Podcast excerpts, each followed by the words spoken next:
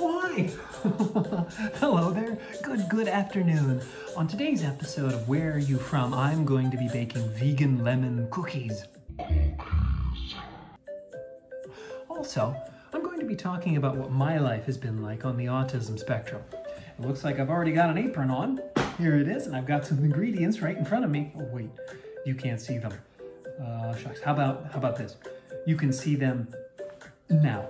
Oh, these vegan lemon cookies have been such a hit here. I ought to give a shout out to Meg Roberts for sharing her life and her lifestyle with me and showing me that you can eat in a healthy way and a non-exploitative way if you're really careful. Mm, they are so good.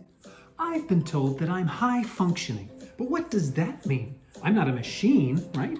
I'm not a dishwasher. I'm not a microwave. I'm a person. Yes, yes and yes. Some people do ask, why can't you just get used to the amount of sensory input you're taking in? Why can't you just be normal? It can be just like that.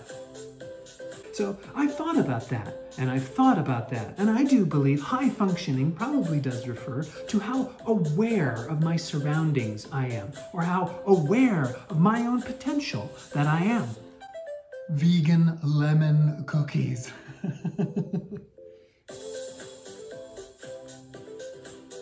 as I did learn more and more, I did find that yes, there is a recipe that we can follow in our own lives to make certain that whatever it is that we are working on, or whatever it is that we are trying to do, does turn out well.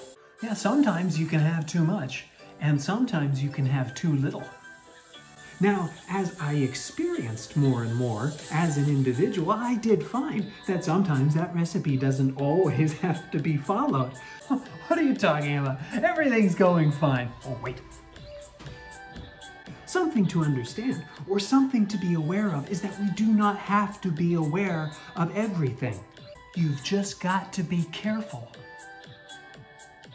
I am very fortunate that I have had very, very patient family members and very, very patient friends and coworkers who have guided me.